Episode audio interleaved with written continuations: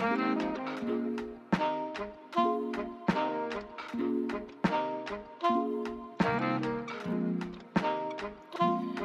to the Dear Professor series, where college students who take courses online speak their minds. I am your host and e learning strategist, Dr. Kellie Alston, who is honored to have a conversation with today's guest as she sheds light on her experiences as an online student.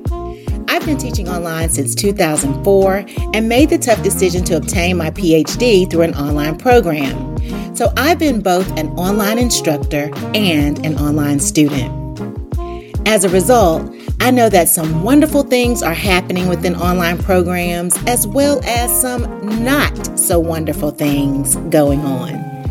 The purpose of this series is to help professors and students experience a more fulfilling online learning environment by allowing students to reveal their needs and pet peeves I hope that this information will support professors in making the necessary changes or adjustments in the design and delivery of their online courses, which should ultimately enhance student success and satisfaction with distance education. So, if you're interested in hearing what students have to say about their lived experiences online, please hit that subscribe button and the notification bell so that every Wednesday at 8 p.m., the latest episode will come straight to you. Also, feel free to comment about anything said and ask questions. If you're listening via a podcast platform, be sure to follow and rate the series so that your interest and opinion of the show are made known. Now, if you're like me, this is the time of the year when you start looking for that perfect wall calendar, desk calendar, planner, and journal in preparation for the new year. If you are teaching college students in the upcoming semester, a must have is the Professor's Week in Review, a journal for weekly reflections on the higher ed experience. The journal provides 16 weeks of guided reflection, along with a list of resources and checklists devoted to reflection on self care, professional development, research interests, and faculty and committee meetings. This journal is a helpful tool for incorporating mindfulness consistently so that you can be fully present in the moment, paying attention to your thoughts and feelings without judgment, thereby improving your mental well being and enhancing your focus and self awareness. The journal is available at Barnes & Noble, Amazon, and Vervante.com. So head over to bit.ly forward slash Dr. Kellie Alston to access the style of journal that you desire. Today, I am so honored to be sharing this time and space with Mrs. Heather Hall. Hi, Heather. Hi there. How are you doing, Miss Alston? I'm doing well. Guess what? You are my 13th and final guest for season one. So I am even more excited than I usually am. I just feel so much gratitude because 13 brilliant individuals from so many walks of life have said yes to spending time with me on this series. And I can't believe that 13 weeks have gone by so fast. So, I must say that this final quarter of the year has been the most fulfilling for me. If you had to pick a quarter from 2023, which one would you say was your most fulfilling or rewarding? I would definitely say um, the fall. So I, I, don't know if it fits squarely into the quarters, but the fall was just really wonderful for me. It was my first fall um, where I felt like I actually had space for a lot of my own visions. Um, yeah. my own goals, and I was actually able to actualize a lot of those this fall, which is um, not happened in many years. So it felt like my time was truly my own. Oh, that's exciting. And fall is my favorite season, by the way. so yeah. that's good to know. So, Heather, tell us a little bit about yourself. Um, I'm an artist and I'm also an advocate for the neurodivergent community and a plant enthusiast. Uh, so I kind of split my three passions um, and that's how kind of how my time is designed now. Uh, I worked in public schools for the last six years in exceptional children departments, um, and that was really rewarding, but it was time to uh, move on to a more restful and sustainable chapter. And now I am owning my own business uh, as an educational consultant called Triangle Education Advocacy. Oh, Heather, there's so much to talk about here. So let's first talk about something that people may not be familiar with, and that's the neurodivergent community. Can you tell us a little bit more about that? Sure. Um, so I have focused m- much of my career on working with kids with autism, which would be included in the neurodivergent community. And that language, I'm not sure of exactly where it originated, but I find it to be the most um, representative language of the differences across the community. So, you know, saying special needs is like, uh, I think that that language is kind of ableist in that it it denotes that that that person has needs that are special or different than other people's needs and it's like well we all have special needs we all have unique needs so it's not very descriptive mm-hmm. um, so i find that the language around um, the the language of the neurodivergent uh, community is you know they have lots of different terms one of my favorites that a coworker recently introduced me to who is on the spectrum is neurospicy um, which I really like. Dude, I like that story, and it's kind of like you know we always talk about um, you know especially in education working from a strength based perspective, and I think mm-hmm. that the idea that someone um, being neurodivergent means that they have special needs or they're lower functioning. All of that language reinforces yeah. um, ableism around a certain kind of neurotype, and that's really not the way the future is going. Yeah. So, does that connect with your business as an education consultant? Or are you doing something totally different? Um, it absolutely does connect. Um, so, I'm working with families um, privately now, and um, I have a lot of different feelings about that in terms of uh, equity. But I, um, working with families privately is very intimate, and it gives me um, a lot of opportunity to use my perspective that I've gained through the school system and working with the neurodivergent community in schools, but also in communities and also in clinical settings. Mm-hmm. Uh, so it's absolutely connected. And I feel like this is just my newest way of being able to support um, a more accessible world for everyone.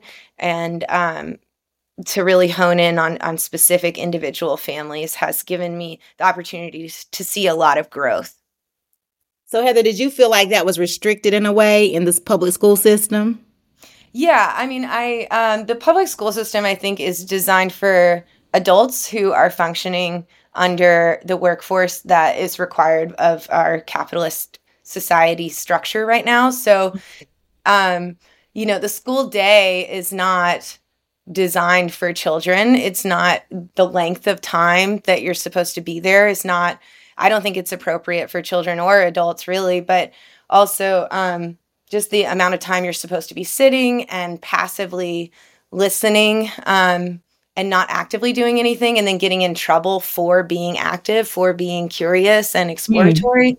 Um, yes. I think it really can break a lot of spirits. And so you know, I don't think traditional schooling is the only way, but you know, for for working parents or for people that um, you know, have incomes that are not going to meet all of their needs to seek outside of the public school system, um, you know, there, there's just not always a chance for people to get their needs met the way that they should in um, under those circumstances. And the public schools really have a long way to go in acknowledging that um, you know, students are going to have special needs. All students are going to have special needs. And how are you going to respond to that in a way that doesn't, you know, um, break their spirits? Yes. And so when you think about your artistry and that activity that you were talking about, not sitting there, did you incorporate that in your classroom when you were in the classroom to kind of help with that?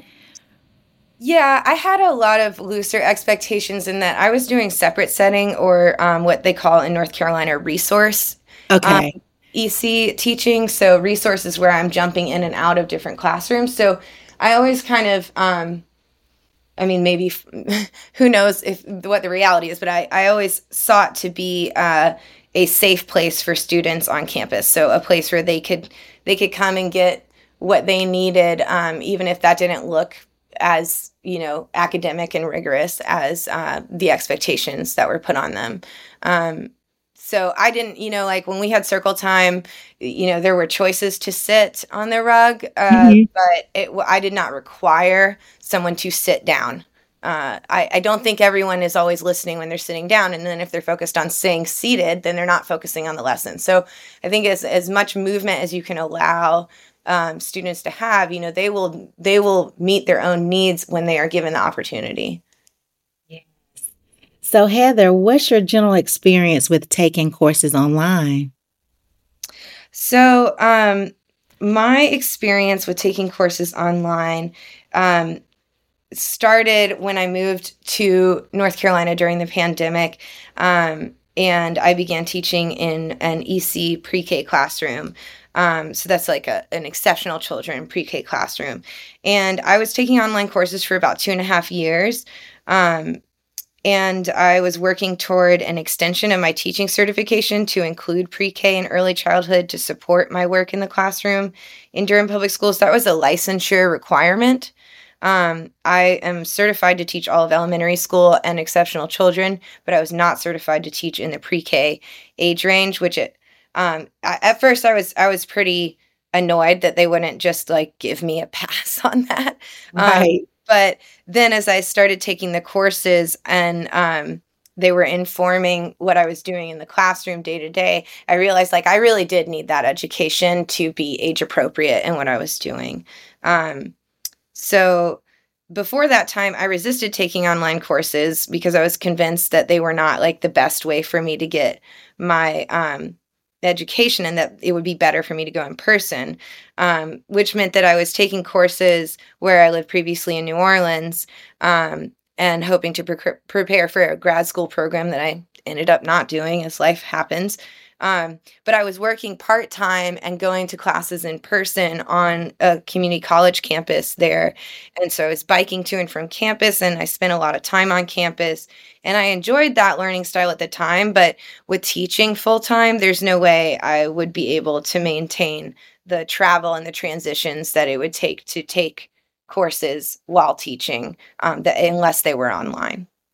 Right. So you had to surrender like I did to the online mm-hmm. yes. the online delivery, the online mode. Exactly. Okay. So if you were to rate your experience during those 25, two and a half years, I think you said, was that about? Mm-hmm. Yes. Yeah. Okay. So if you were to rate that experience with online courses on a scale of one to 10, with 10 being outstanding and one being horrific, what rating would you give and why?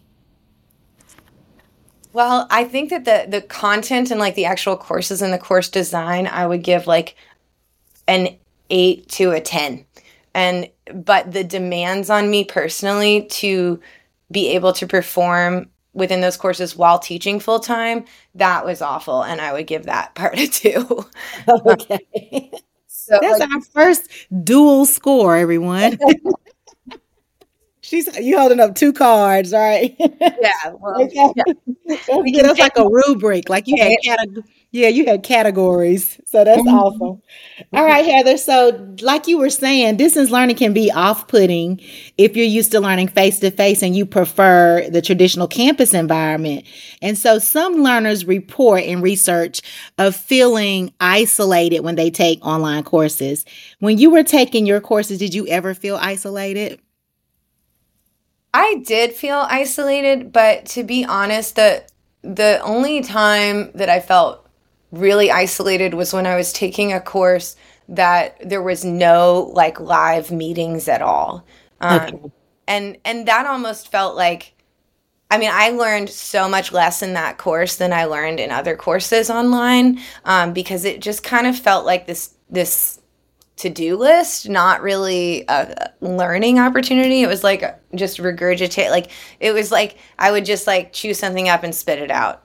And it didn't uh, so it didn't really feel like learning. Um, and that was fairly isolating but um, the cooperative learning model i think is my favorite thing about um, online learning that i experienced in online learning. It just that it, it's within my values as um, just like my personal values of um, you know it feels like we're only as strong as our weakest link in the chain right and so everyone yeah. needs develop every skill. So the rotating ro- like roles of um, leadership or um, documentation or facilitating different parts of the learning, it really put the learning opportunity in in the hands of the learners and within that structure you're relying on a group to function and to keep things flowing and that was not isolating that was relationship building which i didn't even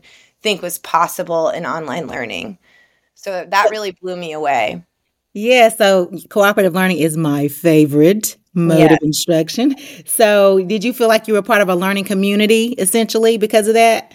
Yes, and it was also um it was really clear because we had we had audio but we didn't have videos on, which. I think was respectful, but like it was very clear when someone was flustered and um you know, it you have a choice in that moment to either get flustered as well and get mad at the person for not being organized or not knowing what to do right. or you can help them and it make it you know keep keep the wheels turning and keep the you know keep the car rolling to the finish line together so um, i think that that was kind of like a really good opportunity to, to be able to support each other. And there was always like time for reflection in that structure where we were able to recognize each other for supporting um, whoever needed support in that in that time.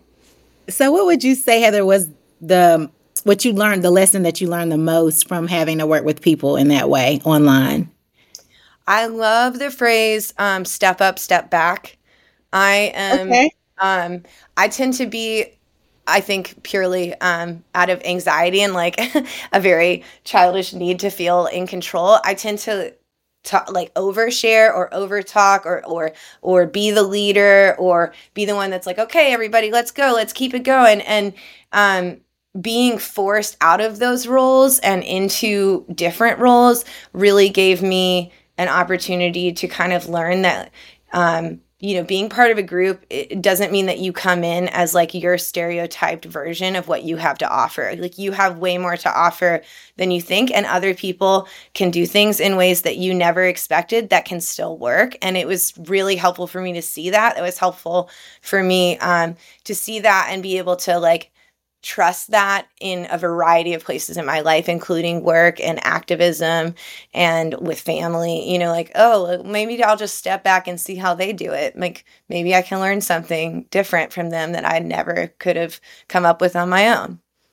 Yeah, that's wonderful because it makes me think about this concept of soft skills and how they say, you know, those are transferable skills um, mm-hmm. um, throughout your life. And that sounds like you develop some of those from working cooperatively. Yes. Yeah. yeah. So that was awesome. Well, Heather, guess what has been a running theme this season? That has been communication. Mm. So, students have been talking about its effectiveness, timeliness, the tone of communication. All of that's been addressed. And one of the things that I've heard a lot about is feedback. So, yes. we've got to talk about feedback as you are my last guest this season. so, um, there's so many there's so many studies that talk about feedback or share research on uh, feedback, and they reveal that it can have positive effects in some situations and negative effects in others. Can you think about a time when you received feedback that had a positive effect on you while you were learning online? Yes. Um, so this will come directly to you um, because we had online courses, you know, um, often in the evenings together. And sometimes it's evening and I am like, I don't want to do any more work. I don't want to keep pushing myself. And it was it was my birthday. I didn't want to be in class. I didn't want to be doing that on my birthday. And I was grumpy. And you even though you couldn't see me, you you were reading my responses and things and you kind of called me out and you were like excuse me like where are you why are you not responding and that was it was very direct but at that point you know, it was April. We had built up a relationship. So, you, you know, like being that direct was not what you weren't leading with that. Um, so there was a relationship built up before that. And um, it just kind of pushed me back into like, okay, just because you don't want to do this doesn't mean that you're not going to. Um, oh, wow. it was like, okay, like I, I think of you as very firm and very fair and okay. your expectations of me did not change based on the fact that I just like was feeling grumpy, you know, and you maintain those expectations and um and like enthusiasm behind them in a way that kind of helped me reapply myself in that moment. Um and so I think that's something that um that you're particularly good at. It's like it's a little intimidating, but I always appreciate like a mentor or a woman that I can look up to who's a little intimidating that I really want to impress and that um, you know holds me to a high standard. Um, so that really worked for me personally. Wow, Heather. Guess what? When I was an undergraduate, we were told before we started student teaching to be firm and fair. And you use those exact words. That is amazing. And you know, I remember sitting there because you know I was like 20 years old and I remember um, our supervisor, she was saying, fair does not mean equal. Mm-mm. And I had never thought about that before. And so she gave us this example. She was like, if Johnny needs to sit at the front of the room because, you know, he needs eye contact, he needs that support, then it's not unfair that Susie's not sitting at the front of the room because she doesn't need that you know and so you don't when we get sometimes yeah. we get fair what was fair and what's equal we get those things you know confused. And that was the first time as a 20 year old i had heard that. So she said we expect you when you're student teaching to be firm but we expect you to be fair. So thank you heather. That's full circle. Yes. okay, so now that everybody knows that you were in my class, Okay, now can you tell me of a time, not it could be me or anybody, that you received some negative feedback? Something that had a negative not not that the, the fact was that it was negative, but that it had a negative effect on you. Yeah, and I, I'm I would say that this is true for you know not just in um, working professionally but i'm sure that like many people that have dated feel this way but um, a lack of communication is communication right? right. So so like if you're not hearing back from someone it can make you spin out and and be like what did i do wrong? Or you can just disengage and be like well they don't care so i don't care. And i feel like that has been the main difficulty with online courses is when I have a professor who's not very communicative and doesn't do much to try to build a relationship with me because you know education and, and our work is all about relationship building. And if you don't have a relationship that student is never going to be vulnerable with you and that means they're not going to learn. So i think that um, the lack of communication is is kind of like the worst feedback of like okay good you passed like, okay, well, I don't know if my pass was just good enough or if it was exemplary or if I missed a concept. Like, just, you know, that lack of communication is the worst to me. Yeah, because it's like that saying the silence is so loud. Mm-hmm. you know, that's what you yeah. think about. All right, Heather. So let's talk about your needs as an online student. A need is yeah. defined as something that you require because it is essential or very important to you. When you click on your online courses, what do you require or desire to be successful? I need examples. Um, I need examples of work that meets the expectation of that professor. Uh, if the assignment is well designed and unique, giving me an example is not going to allow me to copy and paste a stock answer. So that's kind of on the professor. If like you giving an example gives away the whole assignment, then your assignment maybe isn't really showing what that individual student learns. Um, so you know, I think you have to be able to look at examples of other people's work to know what what you're expected to do. Um, and then also sharing information in multiple mediums. This kind of goes back to my values as an advocate for uh, the neurodivergent community because we all have different learning styles. And um, so presenting the information in at least two formats for all options so that you know like if you're gonna have it written out for someone you also have an audio version or if you're gonna make a video then you also have a transcript of that video um, and online courses actually give professors and students more opportunity to make uh, learning accessible um, because of this, these different mediums that are available to us. Um, and another need would be knowing where to find everything. I think that's kind of one of the hardest parts, especially when you're getting oriented and you feel overwhelmed. Um, so, like predictable structures to the courses. I think, like, you know, if you have a professor who um, uses the same learning style in all of their courses, then when you have when you see that you have that professor for a new course, you know that the material is going to be new, but that the structure is going to be familiar. And I find that as a, an educator, familiar structure with novel material is the best way to engage a learner and make them feel confident. Um, so I think that. Um, using the same language in the syllabus, classroom lectures, assignments, and file names really helps me to spend less time getting oriented and more time on the content. Oh, Heather, those were so good. you the applause.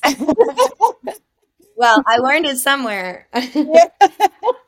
Wonderful. I don't even have anything to add to that. That was just no questions asked. Okay. That was so thorough. So let's go mm-hmm. on to your pet peeves. Now, sure. a pet peeve is a minor annoyance that an individual finds particularly irritating, and it's something that may bother you more than it bothers other people, and that's absolutely okay. So, Heather, what are your pet peeves when it comes to online courses? Um, my biggest pet peeve is an obviously disorganized professor. Okay. Uh, so someone that who you know is like, oh well, um, you can find it here, and then you go to the thing and it's not there, or look at this link, and then the link is like a 404 not found, um, or um, and this is a very nitpicky one, but um, like recycling old lesson plans or syllabi and not changing the dates. That is I am I'm a very organized student and I have my almost ritualistic ways of preparing for the semester. So when I get a syllabus, I print the syllabus, I choose a color for the course, I put every assignment and test that's going to happen the entire semester on my calendar in August or whenever the semester starts.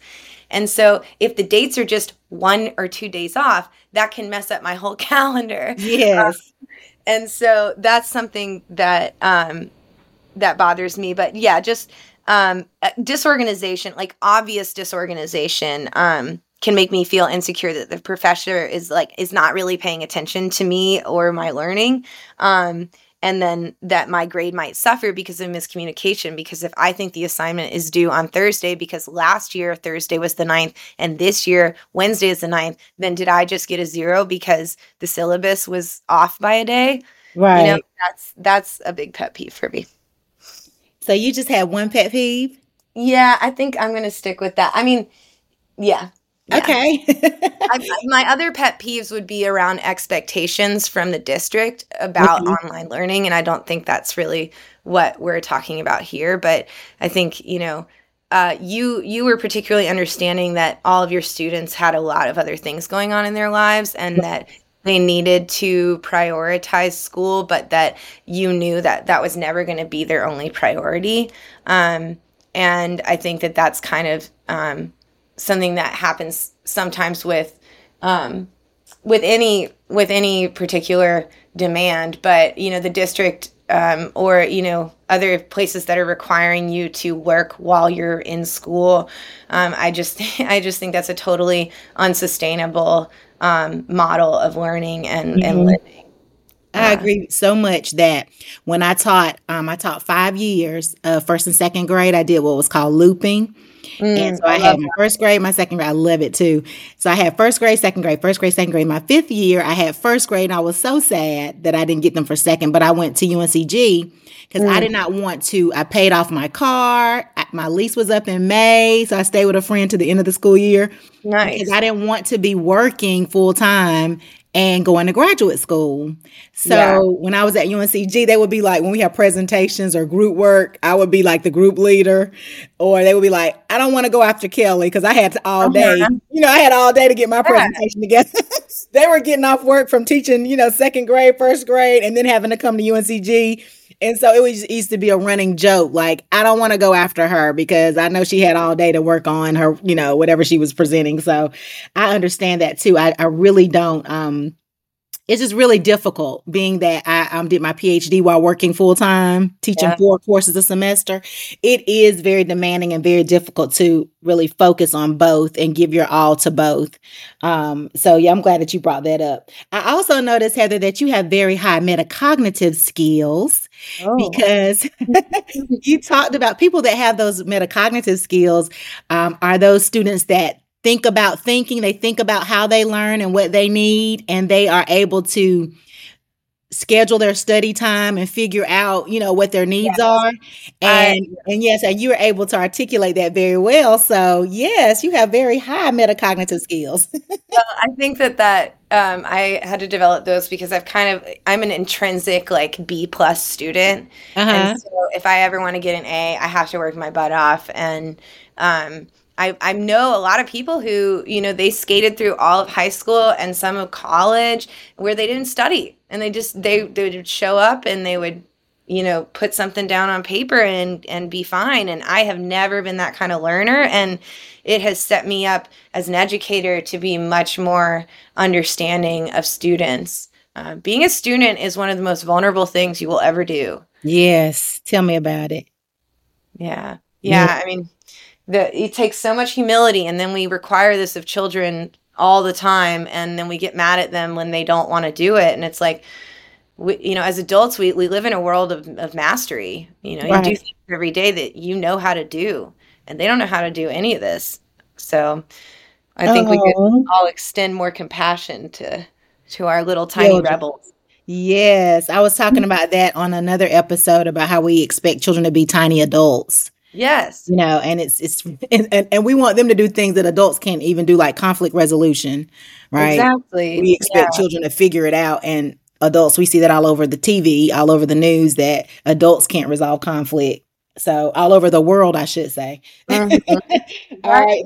So now we've made it to our Dear Professor segment where you get the opportunity to share your heart with a fellow professor that you have in mind. Imagine there's an online bulletin board with sticky notes or messages from students to professors. What is the note you would leave one of your online college professors, Heather? So I would say that um, you showed me that the possibility of online learning can come with genuine relationship building, which I did not think was possible. Uh, and I think that is largely due to the cooperative learning model. And um, how, you know, the cooperative learning model makes all of us strong in a variety of, of areas because we all need to be able to lead and follow and document our journeys. Oh, wonderful. Some good feedback about work, working with other people. yes. What a great way to end the season. Now, Heather, let me share your my takeaways from what you shared with us today. When you are taking courses online, you need number one, examples so that you know what you're expected to do. You need uh, for the professor to use multimedia to present the information in at least two formats. Yes. And you need predictable structures, which has to do with the navigation of the course so that you're able to find the things that you need to find. Mm-hmm. And you would suggest that instructors refrain from being disorganized. Possible. Yes. Was that accurate? Yes. Okay, good. Well, or even visibly disorganized. Like, okay, I'm, right. you know, I'm not going to look in your car. I don't need to know, you know, how your your personal life, all your disorganization, but just maybe try to make sure you're not appearing disorganized. Exactly. Well, Heather, I want to thank you for being our 13th and final guest for season one of the Dear Professor series. You have perfectly sealed the season, Heather. Oh, wonderful. Lucky number 13. Yes, you are being so transparent and so thorough. And I really appreciate that um, because this is a topic that a lot of students don't get to talk about. And that's how they experience higher education online. You know, you get those ratings at the end of the course, mm-hmm. but when do you ever really get to say, look, I need to talk to somebody about this class, except for those students that like to complain. I'm not talking about that. Yeah. But just to just to kind of yeah. have an open discussion, you know, about your learning experience. So I appreciate you for taking time to do that and I'm excited about the work that you're doing outside of the classroom now with your business and yes. how you, yeah, how you're supporting families. Tell me the name of your business again, Heather. It's Triangle Education Advocacy, and um, you can find that on the website, which is just the the company name triangleeducationadvocacy.com. Okay, fantastic. I just wrote that down. So I wish you well as you focus on your heart's desire. Hope that 2024 is as fulfilling as you said the fall of 2023 has been. yes. Okay. Well, thank you all for joining us for season one. It has been such a satisfying and heartwarming experience. If you enjoyed this season, give the gift of sharing the series with seven people. Seven is my favorite number so share it with seven people that you know. Um, this series is available on all your favorite podcast platforms, including YouTube. So please tell a few friends and tell them to tell a few friends. I look forward to spending time with you in 2024 as we embark on season two of the Dear Professor series, where college students who take courses online speak their minds. May your new year be one of personal growth and discovery fulfilling adventures, and an overflow of love, peace, joy, and vitality. Bye bye.